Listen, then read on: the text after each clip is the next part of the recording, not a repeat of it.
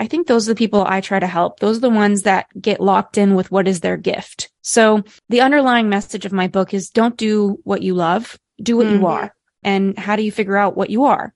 Right. So my book, my work really helps people figure out what is your gift? What's your zone of genius? Mm-hmm. Because if you can swim from that first lily pad of just being in a job to a second one where you're truly using your zone of genius, people notice you.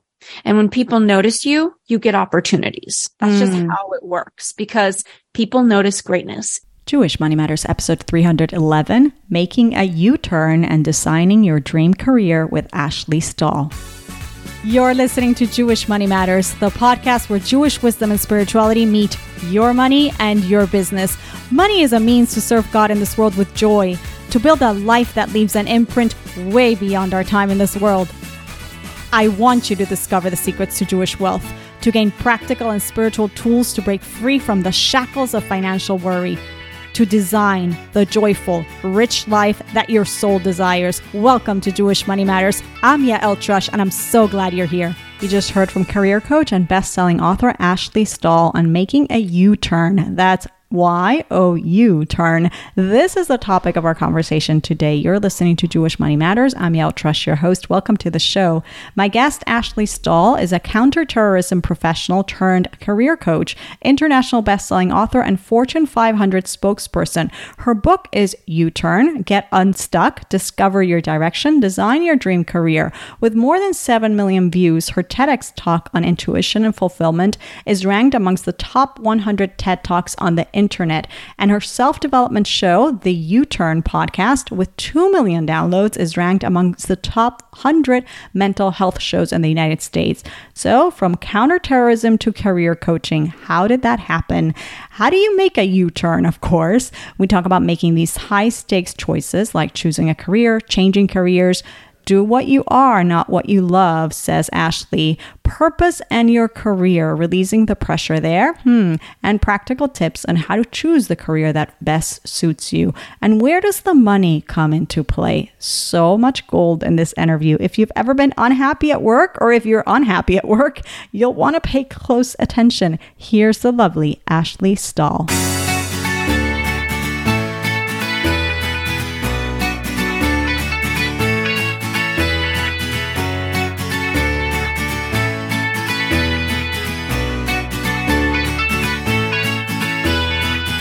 Ashley Stahl. Welcome to Jewish Money Matters. It's so great to have you on the show. Hello, fellow podcast friend. Thank you for having me. I am so excited. What took us so long to connect? Seriously. I know. I know. We we women need to stick together. We need to stick together. You know, I'm a big fan of your work, Ashley, and there's so much that I could brag about you. Podcast host, author, TED Talks. I mean, there's so much going on. Career coach. You've done this successfully for a number of years, helping so many people all over the world. I guess maybe let's start with counterterrorism. I know your career started in counterterrorism. Yeah. How does that girl from L- you're from LA, no? Yeah. Yeah, I'm from LA. How does a girl from LA end up in counter? I mean, it's not the thing that, how was that listed in the career counselor's office in I college? it definitely wasn't listed in the career counselor's office. I'll tell you that. But I grew up and in my house, I mean, my dad was always watching politics every morning. And before everyone woke up, it would be me and him downstairs. He'd be having his coffee and, you know, for better or worse, he'd tell me what he thought. And he's, you know, kind of opposite sides of the political aisle to the, the rest of my mom's side of the family. So he would get in heated arguments. And I just kind of formed an opinion. I didn't really know what to do when I got to college, but it was just familiar to me. And I think the problem is that so many of us have to make these decisions in college around who we are, but we don't yet know who we are. Yes, mm. I can totally relate. Totally. Yeah. I get, I walk into the career services office and, you know, I'm like, I don't know what to major in. And she said to me all the things we always hear, like follow your bliss, do, do what you love or whatever it is. And I just remember leaving feeling more confused than mm-hmm. when I mm-hmm. got there. Mm-hmm. And, you know, I just thought, well, I guess I'll major in government because I want to make an impact. I want to be helpful. I always had. By the people- way, I did the same. Really? I majored in economics and international relations. Oh, fun. And I probably should have majored in business, but it wasn't available or in communication or in journalism. I don't know, but it wasn't that. Yeah. And here we both are on this on Yeah. our podcast. Yeah. It's like, I think that 9 11 happening when I was in high school, I think different generations have different formative moments. And for Mhm. me, 9 11, if you're a millennial, you knew, you know where you were standing during 9 11. You were probably in school and it, it impacted you in some way. And I had family on the East Coast. I think that Generation Z, the pandemic is very similar for them, the way that Yeah. it impacted them during these formative educational years. So I just remember thinking, I want to be helpful. I'm great at learning languages. I spoke Spanish at a young age. I learned Arabic and French. The Arabic and Spanish have pretty much faded away, but I'm totally bilingual in French. And I just I was going to conduct this interview in Spanish, Ashley. I'm oh sorry. right. You know, it's my first language, don't you? Yeah, yeah, I was, I do know that, which is so impressive. I mean, I spoke Spanish at a young age, but it's, it's faded. And the French uh, kind of just lent itself to me studying Middle East and North Africa, um, learning Arabic, putting all of myself into that career.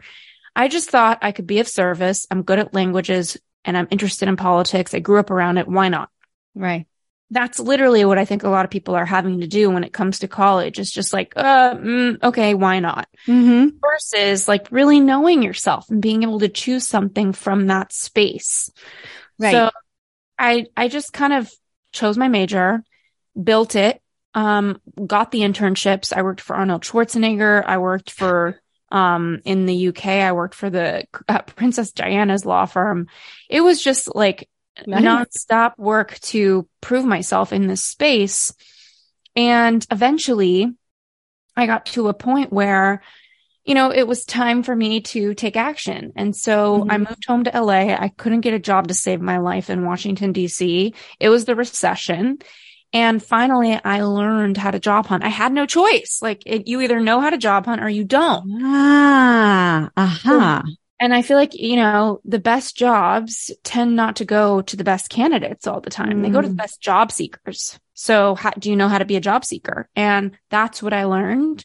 Um, and I ended up getting a lot of job offers, moving to DC, accepting a position at the Pentagon, and shortly into it, realizing I am way too sensitive to be working in counterterrorism. Mm-hmm. I don't know what I was thinking that this was going to be the path for me, Right. but I, I don't blame myself because being 18, 19, 20 and choosing these paths, it's like, how are we supposed to How do you know?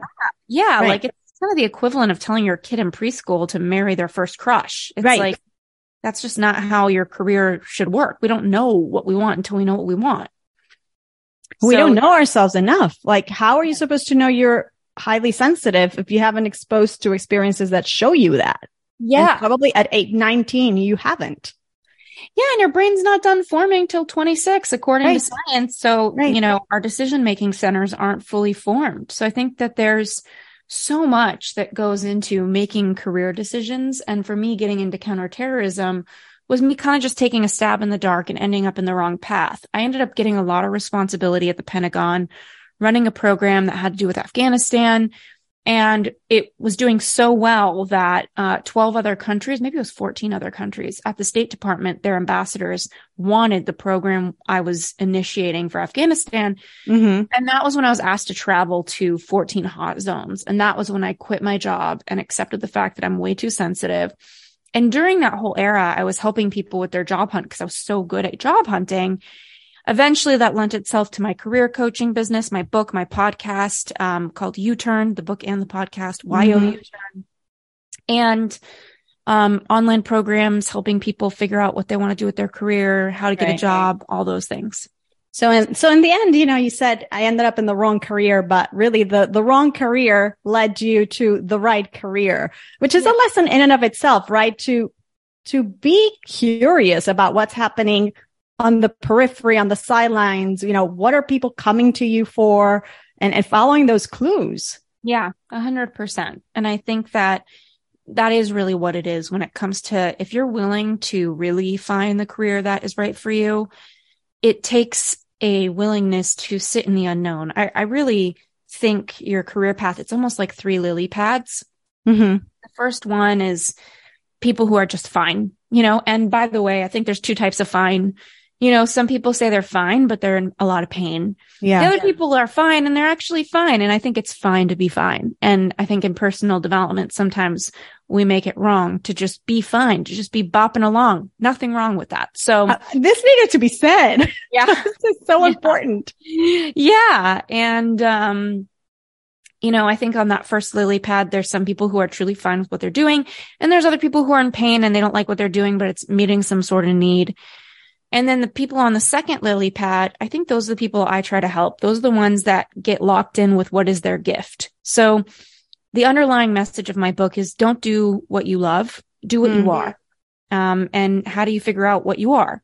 Right. So my book, my work, it really helps people figure out what is your gift? What's your zone of genius? Mm-hmm. Because if you can swim from that first lily pad of just being in a job to a second one where you're truly using your zone of genius, people notice you. And when people notice you, you get opportunities. That's mm. just how it works because people notice greatness. It's noticeable. Mm-hmm. And so, I mean, if you think about your team right now with your podcast, you always notice who's just like in the right job. Like right. they're just crushing it and those people get opportunities and people on the second lily pad, life becomes a game. It becomes a filter of saying yes and saying no. It's like mm-hmm. opportunities are coming to them like a riverbed. It's just water's just flowing at yeah. them all the time and they're just sifting through it. And if they say yes to the right opportunities, I think they get a ticket to possibly head on over to the third lily pad, which is about Dharma, which is about real life purpose. And I think the problem with the era we grew up in and the discourse that was going on is there's a lot of pressure to A, love your career. Yeah. I think you should really like your career. I don't think, I think love is a very intense word for your career. Some people do love their career, but I don't think it's the place you need to go to get love. Mm. I think your hmm. career is not even a place to go find your purpose. I think your career is your place where you make a contribution to the world, mm-hmm what your gifts are and you give them back to the world in some way. I think there's a fulfillment in that. And I think our purpose moves, our purpose changes over time. Yeah. And with the average working professional spending 90,000 hours of their life at work, I mean, that's two thirds of their time being awake here on the planet. Mm-hmm. Yet they want it to count. And mm-hmm. oh, go ahead, please. No, I love that you said that because it, it really does temper it. I mean, we do put a lot of pressure. I'll tell you, I'm from a different generation. I'm Gen X and, you know, the narrative was completely different. I mean, the whole idea of purpose was like, it wasn't a thing. It wasn't something that we even, like, we didn't think about it. Nobody was talking about it. Um, you just went to work and I think you just assume you, the, what led you there was the money probably. Like, I don't think any of us had any sense. And obviously that has shifted for so many of us, but then there's that extreme shift where it's like, oh, but you, it has to be meaningful and pur- purposeful. And I feel the same way. Like I do, I do believe it has to be meaningful and purposeful, but I feel like there are so many other areas in my life where I find meaning and purpose. Like it doesn't all have to be my career.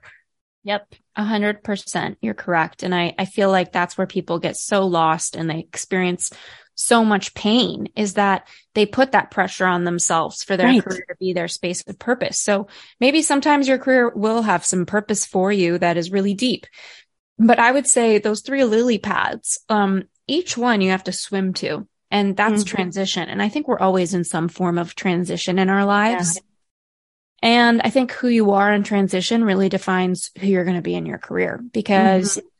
if in the transition between being fine and really unlocking a career path that lines with your skill set, you're just grabbing onto things, you're going to turn your resume and your time on this planet right. essentially into kind of a graveyard of trial and error. Yes. Versus being with the question, being with the question of what are my gifts? starting to get curious around you, asking people, where have you seen me at my best? Mm-hmm. What gifts do you think that I have? Um, and asking yourself, where do I feel a sense of expansion? Where do I feel a sense of contribution? Where do I feel like I have a unique skill set? What are the tasks that I do best? And what mm-hmm. skills are beneath those tasks? I think yeah. those are the questions you sit with in life. And as life answers them, as you have experiences that answer those, you're able to start to pursue positions and opportunities that really do sync up with you. Yeah. It, it is so true. It's so much about allowing yourself to not know the answers to those, those questions, but be in that curious space yeah. and, and, and listen to others in your circle. You know, it's funny you say that because I recently, in, in the recent weeks, maybe months, I've had that experience myself with with my work and my students coming to me and what people have been saying. And it's like, and, and my husband said to me, you know, you're in your zone of genius when you're talking about business, right? And it's mm-hmm. like, I know, like it totally lights me up. He's like, yeah, but not when you're talking about Roth IRAs. I'm like, mm-hmm. no, but that's the practical stuff that I get to teach people too, right? Mm-hmm. And it's like so many people are coming to me. Yeah, I can teach you so much about your money mindset and I can teach you about the mechanics, but there's a bigger piece here that people come to me all the time, right? About making more money, about that business, about, you know, creating that thing.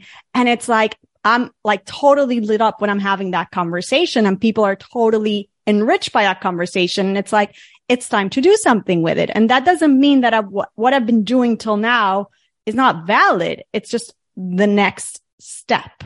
Yes. Right. Mm-hmm. Right. And it's exciting. It's like, okay, so now let's do a business mastermind, right? Cause that's what people are begging for. That's what we need. Right. And it's just from the listening. Mm-hmm. I think there's so much of saying in the listening to ourselves, how we feel and what, what people are, the feedback we're getting from people. Yes. So with that, I mean, I guess for, you know, for me and for you, you know, we're having this conversation. It's almost intuitive, right? But somebody listening might be saying, yeah, but I, I don't know how to connect the feeling of what feels true to me and expansive and lit up to, you know, those skill sets or those career paths that will, you know, kind of need that that that that which I feel, right? There's people might be like, what what practical advice do you have there for people? How do we connect the dots? Mm-hmm. Yeah, I think um, the first thing is to see life as an experiment. So yeah. I think people overthink taking a, a new job. Um, it's not to say you should be reckless, but I do think that if you know where you are isn't growing your natural skill set, where you feel like you have gifts, or if you feel like you have to be someone else to thrive in your job. Yeah. I mean, there's, yes. there's a few different buckets here. I think the first thing is the what, meaning what do you do? What are the skills? If, right. if the what is off, meaning you're like, for example, when I was at the Pentagon, I thought to myself, like, oh, this is great. I'm a great writer. I have to write intelligence reports. But the truth of the matter was to write an intelligence report, you're using the opposite side of your brain than a creative writer. You're uh-huh. in analysis, it's analytical. So I, I think a lot of people misunderstand their skill set. And that's why when I was working there, I felt exhausted because I was being someone else. I uh-huh. think that's what uh-huh. burnout can be. Um, and so the second bucket is the how, right? Like, how do you work best? That has to do with your core values. So, mm. you know, let's say you're an amazing salesperson. You love it. It's your skill set, but your, one of your core values is integrity and you're selling something you don't believe in. That's going to be visceral for you. That's going to be yeah. a visceral pain point for you. So I think knowing not just what tasks can you carry out, what skill set is your best one, but how do you work best? What are those non-negotiable principles, those values by which you live your life, those key ingredients. And once you kind of know three, four, five of your core values, and I think you can find these out. I have a long list in my book. I'm sure you could Google core values lists, but words like authenticity, family, balance, wellness, money, wealth, success, security, these are all values. Um, and I think when you know what those are for you, you can kind of use them as a filter mm-hmm. for yeses and nos. Like this is a good opportunity for me. This isn't going to work because it violates my core values. So getting to know that. And I think the third piece that no one really discusses, um, that has been really present for me, um, I got bit by a tick with Lyme like over 10, 15 years ago. And I used to, I, I have minimal symptoms now, but I used to get sick really often. Mm-hmm. It really affected my energy levels. And I remember thinking when I right. was a college student, like, this is really going to impact me as far as, you know, being someone who can be in the workplace, being someone who can report to someone. Like I get sick too often for this. And so my energy levels, and, I'm too tired. I get too tired. Mm. And it's not me complaining or just saying I'm tired. It's like my body shuts down after like four or five hours of work. And so really knowing thyself is so key. And, and I think these are all just key to fulfillment. It's like, if yeah. you don't know yourself, you're going to say yes to things that are actually a no. And it's, it's right. really miserable to fulfill on a bunch of stuff you don't want to do. Right. You don't know yourself well enough to say no. And then you say, you know, no to things that actually might be right for you. So I think some of these pieces are just more tactical. Um, another piece to be more tactical about it is just having conversations with people. Right. Once you start to look at your skill set, ask yourself, who do you know that's out there using that skill set? Mm-hmm. Ask them about their career and what their tasks are that they carry out through the day. I think people lean too much on their interests, but your interest is a backdrop, right? Like mm-hmm. Mm-hmm. I'm interested in fashion, but if you're a UX designer, you could do UX at a fashion company the same day you can do it for a plumbing company. Like mm-hmm. it's the same skill set. So it's really about first knowing your skill set, then having a backdrop that's interesting mm-hmm. for you. I love that. So, so there is a reverse engineer piece here, right? That, um, I find fascinating and I've, I've had to do that myself, right? Look at the people out there that you admire, right? Like, and that you think are doing it, it are doing something awesome that you would like to do. How, what is it about it? Like, what are, what are they doing? How did they get there? Where is their blank space? Because we're all unique, right? For you. I think it's a very healthy exercise also to look at that. What do you think? Yeah. I think that also when you, you have to be careful not to bend yourself to the workforce because I think yeah. there's many people saying, you know, what does the workforce need? And I think sometimes you miss, well, what do you need? And yeah. there's yeah. room in the workforce for that, you know, like workforce is a very, um, you know, it's a variable place that needs a lot of skills. So, mm-hmm. um, stop trying to build your career on just what the workforce needs and don't forget to build what you are. Mm, yeah, yeah. So do what you are, not what you love. You talk about your experience. Well, it was more your father's experience, um, with that kidnap, which thank God was not a kidnap yeah. on your TED talk. And you come to this incredible conclusion about how we often kidnap ourselves from the lives that we want because we think there's this path that's going to help us survive or get by or pay the bills, right? Yeah. Um, I would love for us to, to dive into that because so much of what keeps us stuck is, is, it's like what you said. It's, we've literally kidnapped ourselves and, and it's hard for us to make that U turn that you're telling us to do, right? Um, what, what can we, I guess, what can we, how can we reframe it for people? What can you, how can you paint the picture for people to see where they've kidnapped themselves? Yeah, I think um, one of the biggest gateways to boundaries is resentment. So mm. I think it's helpful to ask yourself, like, where are you resentful? Mm-hmm. Because if you have resentment, it's probably because something has trespassed upon you. Um, right. It's trespassed a boundary. There needs to be a boundary. So I think understanding where you start and other things end is, is mm-hmm. really important. Um, so I would do an audit right now of like, where do you feel frustrated? Where do you feel trespassed? Where do you feel infringed upon? That's where you're either being someone you're not in your career, whether it's a skill set or it's a core value thing.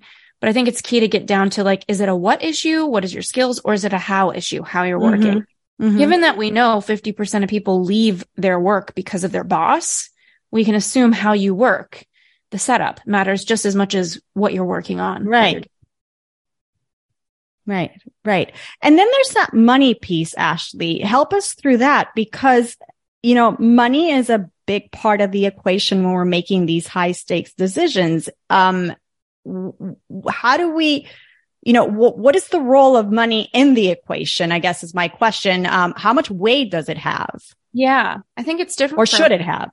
yeah, everybody's different. Everybody's motivated by different things. Some people are motivated by simplicity and it brings them joy just to have a job that pays the bills and, you know, allows them the structure they want.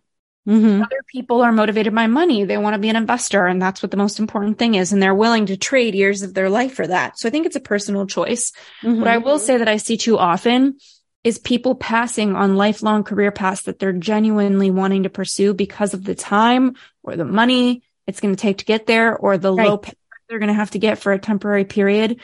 Um, I want to rem- remind anybody listening that there's room on top, you know, like I think if you want to be in the nonprofit space, like I had a client in my private practice who she was making 220k a year at a foundation running their fundraising. So people hear the words nonprofit and they think no profit for them and they don't pursue that entire path. So I think right. people automatically discount paths because of money without actually knowing the numbers. So I think that's one thing is really know the numbers. Great. Agreed. Two, don't be afraid to put the work in. It's, it's your life and there's a fulfillment to being you. Mm-hmm. Um, three, I think we're in a time right now where there's a lot of different work structures and it's important to know what those are. So one type of work structure that is very alive right now is polywork. You know, mm-hmm. the millennial generation put, you know, did polywork, which is a term to ref- reference you know, multiple jobs, m- multiple part-time jobs. They did that to keep the lights on. The recession was expensive and they had student loans and they needed a lot of jobs. I think now we're seeing a shift where Gen Z is using polywork to express themselves. Mm. To say, Hey, I don't know if I want to be a producer for film or a, you know, a screen screenwriter. So let me do this one part time and that one part time and let me figure myself out. I love and that it's all relevant, it's all valuable. So that's a really good tool to self discover. And then the other piece is, you know, doing something part time, which has to do with money too. I think a lot of people, they have a belief collectively that a part time job means, um, maybe you're not getting as good of a job or something. Um, but mm. there's a lot of mm. really awesome part time jobs that the company just doesn't need to spend or have budget for someone to be full time at that thing. Um, and I think that's really powerful if you know you want to start a business, or maybe you don't know you want to start a business. I have a lot of clients right now, um, in my private practice who they've asked me to help them just start a brand, personal brand, because they right. know they want their voice to be a subject matter expertise. They want to have influence, but they don't know what their business is yet that they want to start. They know they want to start one someday. And so they're just using this time. And one of them got a part-time job 30 hours a week. And the other 10 hours a week, she's working on her brand. She's guest posting. She's guesting on podcasts. Um, she works in finance and she's doing a lot of interviews. So it's, it's been really interesting to see her build this brand. And so that when she wakes up and she has clarity on her business idea w- without forcing it on herself, right. she has an audience. So I think there's like the poly work structure, the part-time and side hustle or create your brand structure. Um, and these all have to do with your money and your decisions. Um, and I think mm-hmm when you make these decisions, the least you could do is just take a look. Yeah, I love that you said know the numbers, but then there's the, also that underlying message of don't be kidnapped by the the belief that y- you know there's no money here or I don't have enough money to pursue this. There's there's options. Um, don't get locked into that and then live a life of lack of fulfillment professionally because of that that belief. Yes, hundred percent you know, and that's not to say, by the way, we should probably clarify that for a lot of these decisions, sometimes, you know, you do need financial run runway. We're not saying be reckless either. yeah. hundred percent. Right. Extreme thinking, um, you know, is one of the biggest things to look out for because, um, you know, one of the ways that anxiety manifests is through extreme thinking. It's either this or it's that. It's black or white. We tend to do this. Oh, you're right. I didn't realize. Yes. We want to have a sense of control. Um, and what that anxiety does is it takes us out of reality. It takes us out of checking the facts. Like, what are the actual numbers? Is it really too expensive? Is it really not enough? Did you crunch the numbers? Did you look at the facts? Mm-hmm. Um, and so instead of saying it's either this or that, I can do this or that, the, the question ask yourself is, what are my options? Right. Um, so whenever you notice yourself saying, I can't do this, if you could at least just say, well, how could I do this? Right. What would make it work for me? Right. Right. It's kind of that instead of saying how I can't afford it, well, how could I afford it? Right. It's, it's a different question. Yeah. And yeah. I love that you said like so much clarity comes from the numbers, but there's also so much clarity that comes from this whole process that you've been describing to us, which is a very active process. Like this is not happening in your head. It's not happening in a vacuum. Like the action is where it's at. And I think mm-hmm. this is a very important piece. Again, we get stuck in that fear and that immobility. And there's just so much to discover on the other side, but it has to be active. You, we have to be doing the thing. Yep. hundred percent. You know, we were talking about Gen Z and all that. And I mean, for me, it's so exciting to see because again, my generation just didn't, it, it was not a thing. I mean, it was not, the internet wasn't around. So the thought of like you could do different projects at the same time wasn't even a thing, right? but, um, from all, you know, we've seen so many trends, Ashley, in like such a short amount of time from the great resignation to, you know, quiet quitting and more recently horrible layoffs um, in corporate. I, I don't know. There was this news story. I think it was Goldman Sachs. I think it was some somewhere in Wall Street. I used to be in Wall Street, but like the way they fired people, and then there's like, you know, on top of that, we have AI and how the workforce is responding to artificial intelligence. There's so much, so many trends going on at the same time. What's your take on like some, some of the lessons we need to be deriving from this, these things? Help us connect the dots a little bit and, and some lessons or recommendations.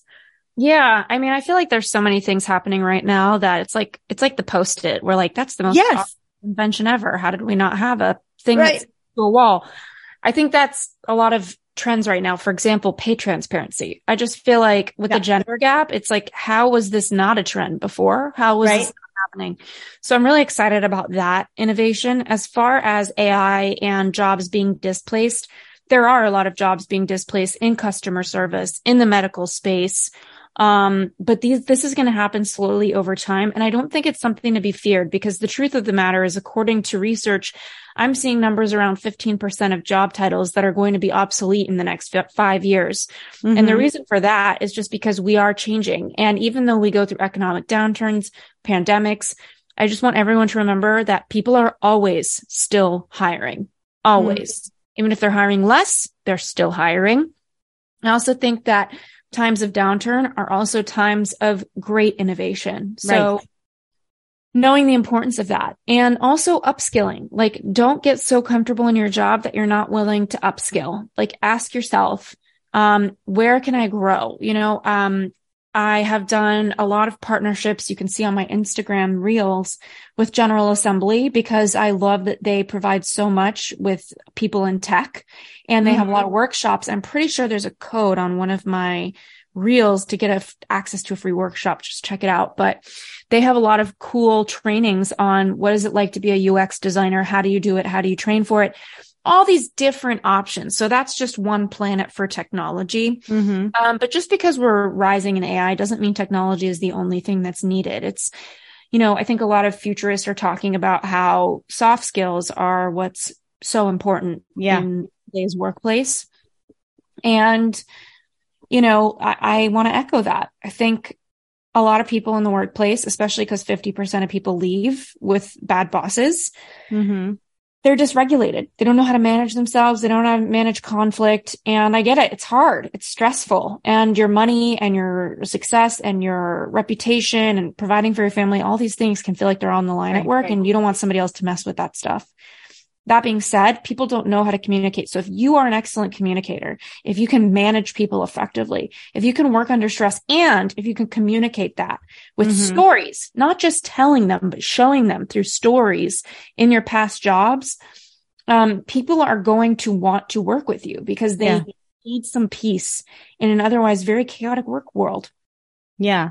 Which kind of reminds me of like you know, quiet quitting and like this, it's, there's something yeah. very like passive aggressive about that. And if you really yeah. are a good communicator and if you really apply those soft skills, like a lot of that can dissipate, you know, we don't have to go that route. Yeah. The quiet quitting wasn't really my favorite trend. Yeah. I just, I, you know, I don't know. I do a lot of PR for, um, I'm spokesperson over at SoFi. Oh, uh huh um, when they have me do PR, sometimes I'll get on a TV interview and the news anchor is like, great resignation. You know, what are you, what is this about? Or quiet quitting. And so I think sometimes, you know, people are just trying to create media trends and terms to kind of give us something to talk about, you right. know. Um, I think quiet quitting is pretty obvious. It's just a reflection of how burnt out the workforce is. Mm-hmm. I think need to put in the work and you can't quiet quit if you want to keep your job. Um, if quiet quitting means being passive and not doing your work. Mm-hmm. Um, but I think setting boundaries is healthy and I don't think it needs to be as extreme as a term called quiet quitting. Right. Yeah. Yeah. Yeah. It's just, just healthy boundaries, people. Yeah. And and by the way, if you have too much on your plate, here's a great way to tell your boss to help you prioritize. Say, "Hey, can we have a meeting really quick? I just want to show you what make sure my priorities are right with what I'm working on." Right. And then you can have a list and say, "Here's the projects I have on deck. Here's when I'm doing them. Um, here's what is on the side for once I'm done with these. Is there something you want me to rank differently or reprioritize?" That's a way of saying, "This is what my hours can do. Help me work my hours right." Mm-hmm. Mm-hmm. Yeah. You know, and if they're pushing to put more and say, given my hours, I don't think that there's enough hours in my work week to, to do that and deliver that. Right. And, and, and, and then going back to the you piece of this, the example you just gave us, it's also a way to tell yourself, like, you know, what, what do I like about this part? You know, these tasks that I I've been handed? What, what is it not in my ge- zone of genius? And I probably should talk about that with my manager, right? Or, right? So it's also respecting you and, and, getting clear. And again, going back to do what you are, not what mm-hmm. you love, but really honor who you are. Yep. And that's a better employee. That's a better boss. That's a better manager. That's a, that's better on so many levels. 100%. So we're all going back circle to your book and your podcast. I love it. Now, I do have to circle back to because to how you made the change. You were in career, you were in uh, counterterrorism and you know, you became an expert at, at job seeking and, and the whole process and you helped people with that. But then I could, just, I could just hear somebody in the audience saying, Oh, but I probably need another degree in that, or I need another oh. training, or I need, you know what I'm saying? Like, yeah. I need you to help us debunk that and maybe even connect it with your story. Like, you know, here you were making a pivot. Help people with that because I hear women do this all the time. And I'm like, no, not really. Like, you are enough exactly what you, where you are. Yeah, hundred percent. I think that one of the most important things when you're wanting to make a pivot is to take the thread of your past, what are right. the skills you've been using, and make it make sense for the thread of your future. Because you can go from fashion into tech and take a look at, well, what skills did I learn in tech or fashion that is relevant for the other one. Mm-hmm. And your mm-hmm. resume is a, it's a marketing document. So mm-hmm. you have to remember that how much real estate you give something on your resume should be directly proportionate to how relevant it is for where you're headed. So I want to say that again. How much space you give something on your resume should be directly tied to how relevant that thing is mm. for where you're headed. So if 80% of your work um, isn't relevant, you know, as far as the skills for where you're headed, you don't want to lead as much with that on your resume. You can share it, but you also want to be able to demonstrate these other skills that are very relevant. And I think that we're using all sorts of skills every single day. Right. Right. I think that is a very, very good piece of advice and, and not just your resume, but your LinkedIn profile, right? Exactly. and sometimes we're so scared because it's like, no, but I, people know that I've been doing this other thing for 20 years. How do I just like, you know, kind of like not shine that? It's, and it's like, just there's a twist here. And that's yeah. where work, I think that's really uh, working with a good career coach that could help you see that and help you clarify that and how to sell yourself. Um, if you're now that you've gotten clear that you want to go in another direction is so key. Yeah, hundred percent. Talking about LinkedIn, now that I'm back on LinkedIn after so many years. Welcome back. Welcome back. I'm actually enjoying the platform so much. I, I, I didn't know it was so enjoyable in there. yeah. Like, oh, there's such good content. I know. Where was I the last 20 years? I know. It's good stuff. so any, any words there on, you know, yeah. I, I, on how, how do we present ourselves there? Well, you just want to remember that people who have a profile picture. So you want to make sure you have a really professional picture. Your profile looks good. It looks clean. It makes sense. I know that these things sound obvious, but they're just not. Yeah. Um, and what's key about this is that your profile is usually around nine times more likely to get viewed, um, if not more. Also, the majority of recruiters are looking at your social media, including LinkedIn when they're making a hiring decision. So as mm-hmm. much as you want to remove your Cabo, you know, spring break photos from your Facebook, You also want to do a sweep of your LinkedIn. I don't think it matters that you're super active on LinkedIn. I think it matters that your profile professionally reflects where you want to be and what you're up to and that you have a picture, you have mm-hmm. a clear bio, and you use the keywords that reflect the skill sets and the types of jobs that you want to have. Mm-hmm, mm-hmm. I, and I, I like this where you want to be. Again, we go back to that, like the thread, like your past be, what was it? The thread of your past be the thread the for your future. future. Yes. Yes. Yes. Yes. Yes. Which then brings me to this idea because people struggle also with this newer idea of the hyphens, right? But I have so many roles and I have so many interests and I'm a podcast host and I'm a this and I'm a that.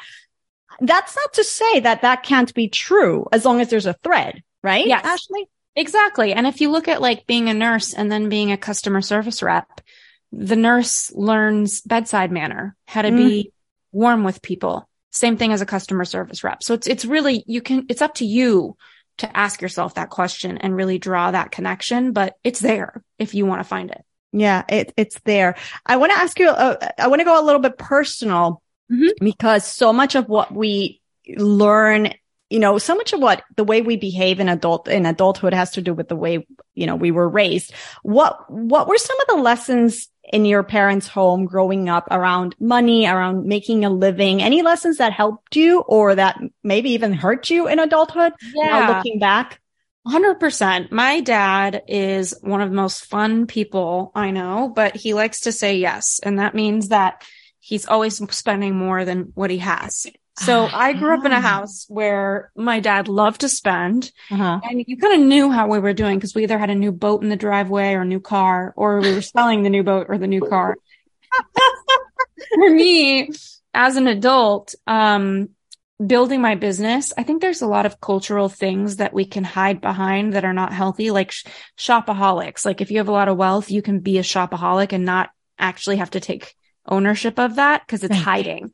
Right. Workaholics. I think workaholics are celebrated. Um, and so I think like retail therapy and all that kind of stuff. Um, I hid behind my business. I was like, it's okay for me to overspend because it's for my business. It's an investment in my future. And it wasn't until later that I looked in the mirror and said, I deserve to make profits. I don't have to always be investing in getting bigger and not just being here. Mm-hmm. And if there's anything I've learned when it comes to money, it's my patterns. And I think you're the first person probably to say everybody has different patterns. One of the patterns that kept me disempowered was not knowing where my money was going. Like I knew that I had revenue coming in and expenses going out, but I didn't want to look at what exact expenses were there. Right, what was right. the range on a low month or a high month? Once my monthly nut? These things sound obvious, but I think for a lot of us, it can be daunting and our mind can shut down and we don't want to know that information. So for me, it, it was like I had to go through a whole physical response in my body that resisted. Yes. Those answers. Like my body gets tired when I think about having to look at all the numbers.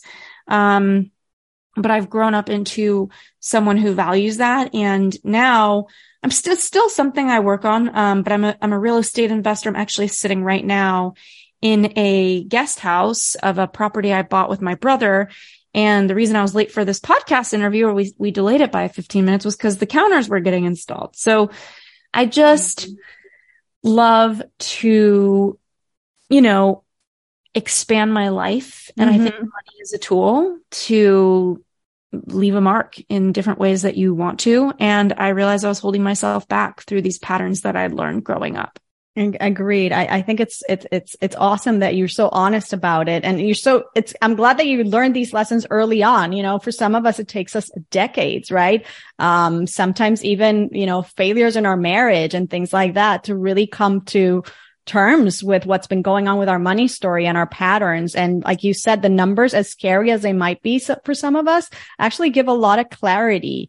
Um, and I, what were what were some of the things you did to to help you through that small resistance? Did you like start scheduling little dates? How did you trick yourself? Because it's all about tricking ourselves into the behavior that we're resisting right? Yeah. Yeah. Like i would say one thing that's really important is to be honest with yourself about what kind of support you need. So yeah. I needed therapy for it, not just for money, but I value talking to someone. I lost a sibling at a young age. I just use therapy as a place to kind of process life. I used to go once a week. Now it's like once a month, once every other month. But when I wanted to work on money, I was seeing her quite often. And I knew that yes. on Zoom, I need to share the screen with her and make the spreadsheet with her because I knew I wouldn't want to do it by myself because that's my pattern. I love it. I love it. I hope everybody's taking example from you. This is awesome. Ashley Stahl, you're amazing. I mean, I mean, I'm like total fan right now. I'm so excited. What's next? I mean, you've, you've achieved so much. Now you're into real estate too, but what's next professionally? What's, what, what's, what's exciting you right now? Mm, I'm working on a workbook that supports and just kind of allows people to take the You Turn book further. Nice. So, um, those who have read the book and or who haven't, it's called You Turn YOU Get Unstuck, Discover Your Direction, Design Your Dream Career. So the workbook is just going to have more exercises, more depth.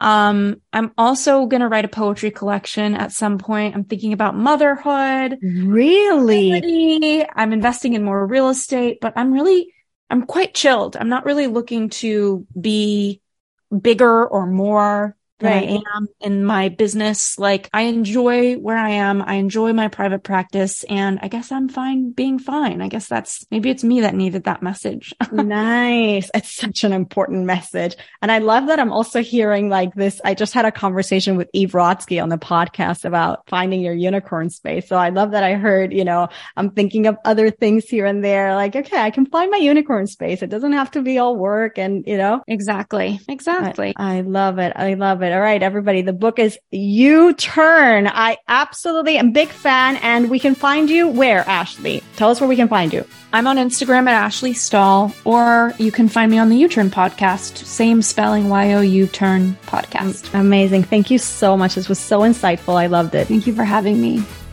Thanks to Ashley Stahl for being here. It's the first day of the Hebrew month of Adar when we increase in joy. So if your career is not helping you in the joy department, then let's do something about it.